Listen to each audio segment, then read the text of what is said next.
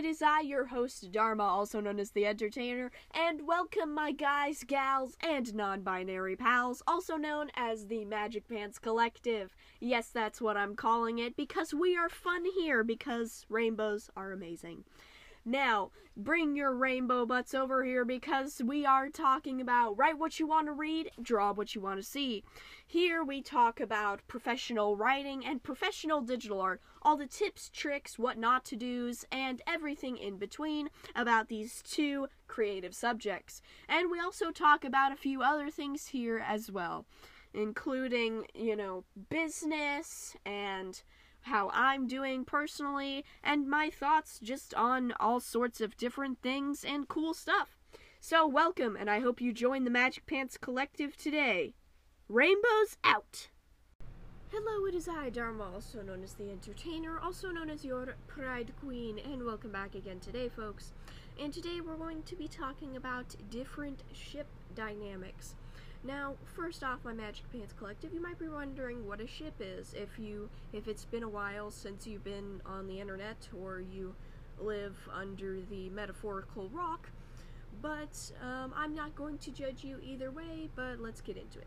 So a ship um, is used by the internet is a, um, is a shorter version of the word relationship. So essentially I'm saying relationship dynamics. It's just shortened to ship because, I don't know, somebody decided to and it caught on. So with that out of the way, let's talk about it. Now what do I mean specifically by relationship dynamics? Well, I know there are three core relationships that a person can have: familial, platonic, and romantic. But we, when it comes to relationship dynamics, typically one talks about, um... Typically one talks about romantic relationships, especially if they're referring to it specifically as a ship dynamic. Now, of course, there are also ship dynamics when it comes to familial and platonic relationships, but they aren't phrased as such. Um, so, yeah, let's go ahead and talk about it. So, ship dynamics have been a thing since forever now. And um, some of the most common ones that you've probably seen before are friends to lovers, enemies to lovers, rivals to lovers, um, old friends to lovers, childhood friends to lovers, best friends to lovers, and all sorts of like of the like. Um, there are all sorts of different types ones. Some are good, some are bad, some are Um, just morally wrong, and people on the internet are weird.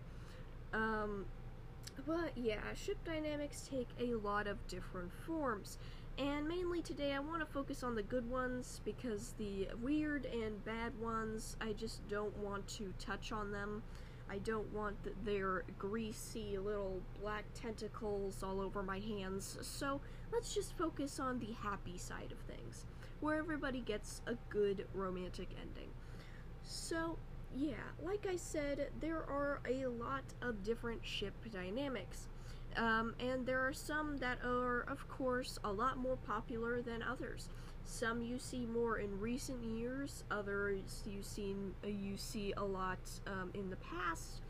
Um, some are more popular, some are more common, some are more um, uncommon. Um, some have nice twisty twists, others are just your plain old, um, plain old fluffy fodder, which a lot of people love. All sorts of different things. And, um, I personally am a lover of ship dynamics. Absolutely love them, especially when it comes to my own characters.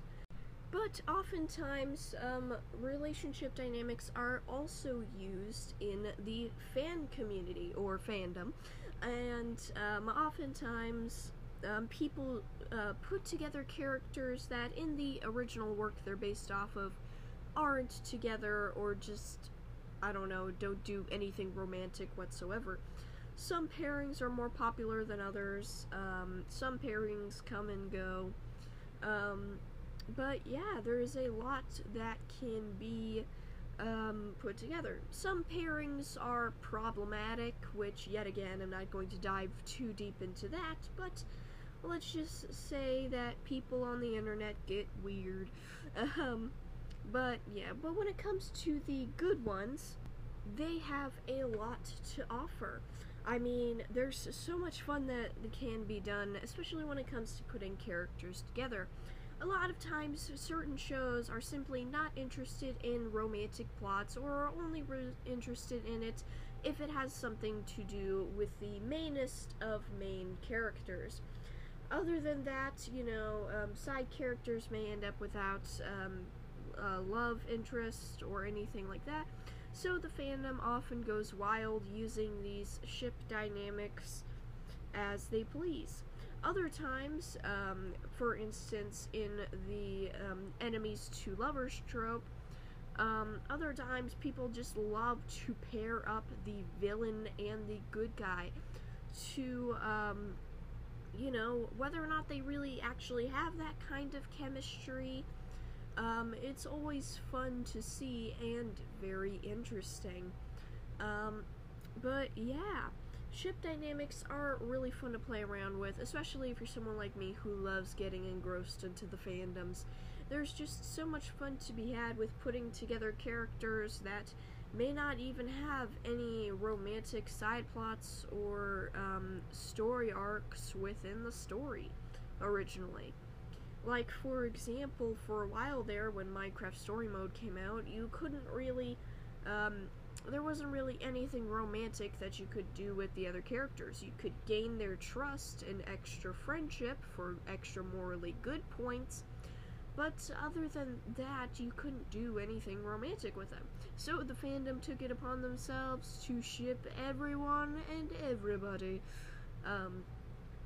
I believe there was only, throughout the whole entire Season one and Season two of that game, which um, is what the game developers referred to, the, um, the, um, um, which is, which is what the game developers referred to as the chap, the chapters as, um, I believe there was only one sort of romantic side story, and that was with the character Ivor, and this, um, and this uh, basically robotics expert Harper.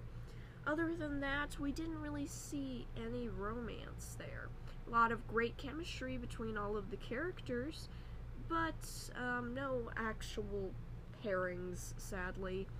Um, but with that put aside, um, it was quite a fun time, and it was even more fun to look through the fandom and see all of the fun that they were having with all of these different um, shipping ideas. You know, um, some people did multiple ships, some people just were loyal to one, others went, um, went with all of them all at once, which is fine, whatever, these are made up characters. But yeah, I find that ship dynamics is often very fun. And a lot of the ship dynamics you see in fandoms um, and in the original works as well can be very inspiring for any romantic plot lines you may have. Or you could just go with the simple, hey, these guys have good chemistry, they work together well, or whatever. They should do the smoochin', which is fine too. And I believe that's its own ship dynamic. But yeah, there's a lot of fun that can be done with this kind of thing, and I honestly really love it. Um, some of the most wholesome fandom moments come from these ship dynamics, and they're also all really good. Um, just as long as you don't dive too deep into the fandom and find all of the people with their strange ship ideas. I don't mean to shame anybody, but some things are better left unshipped. But anyways, if you like me and you all want to hear more from me, go ahead and check out the links in the podcast episode description down below. The first one is to um, my YouTube channel, Horns and Halos, where I do storytime, speed paints, video game, and comedy skits. And we'll soon be coming out with the uh, with a new podcast series over there called Gay Tea. Um, please do subscribe and hit the notification bell. That way you know exactly when that drops. Um, the second link is to my Redbubble shop, Rainbow Rific, where I sell all sorts of pride slash L G B T Q I A pins. There's so many pins. There's pins here, there's pins there, there's pins everywhere. Absolutely love all of the delicious pins. Um, but yeah, if you don't see your flag there, um, it's probably on the way. Um, so yeah. And then the last link is to my course, the Secrets to Digital Art with Procreate course, where I um, teach you all the ch tips, tricks, basically everything you want to know about Procreate, every single last little itty bitty thing that you need to know in order to create beautiful artwork using the digital art schematic I provide you, which is a clear-cut step-by-step schematic for creating professional artworks out of anything. Whether it be a fan, a cardboard box, maybe you're drawing a Bluetooth speaker, or um, maybe a plug, or whatever it is you're drawing, you can draw professionally and wonderfully with my schematic. So, anyways, I'll be seeing you all later, and on to the next one.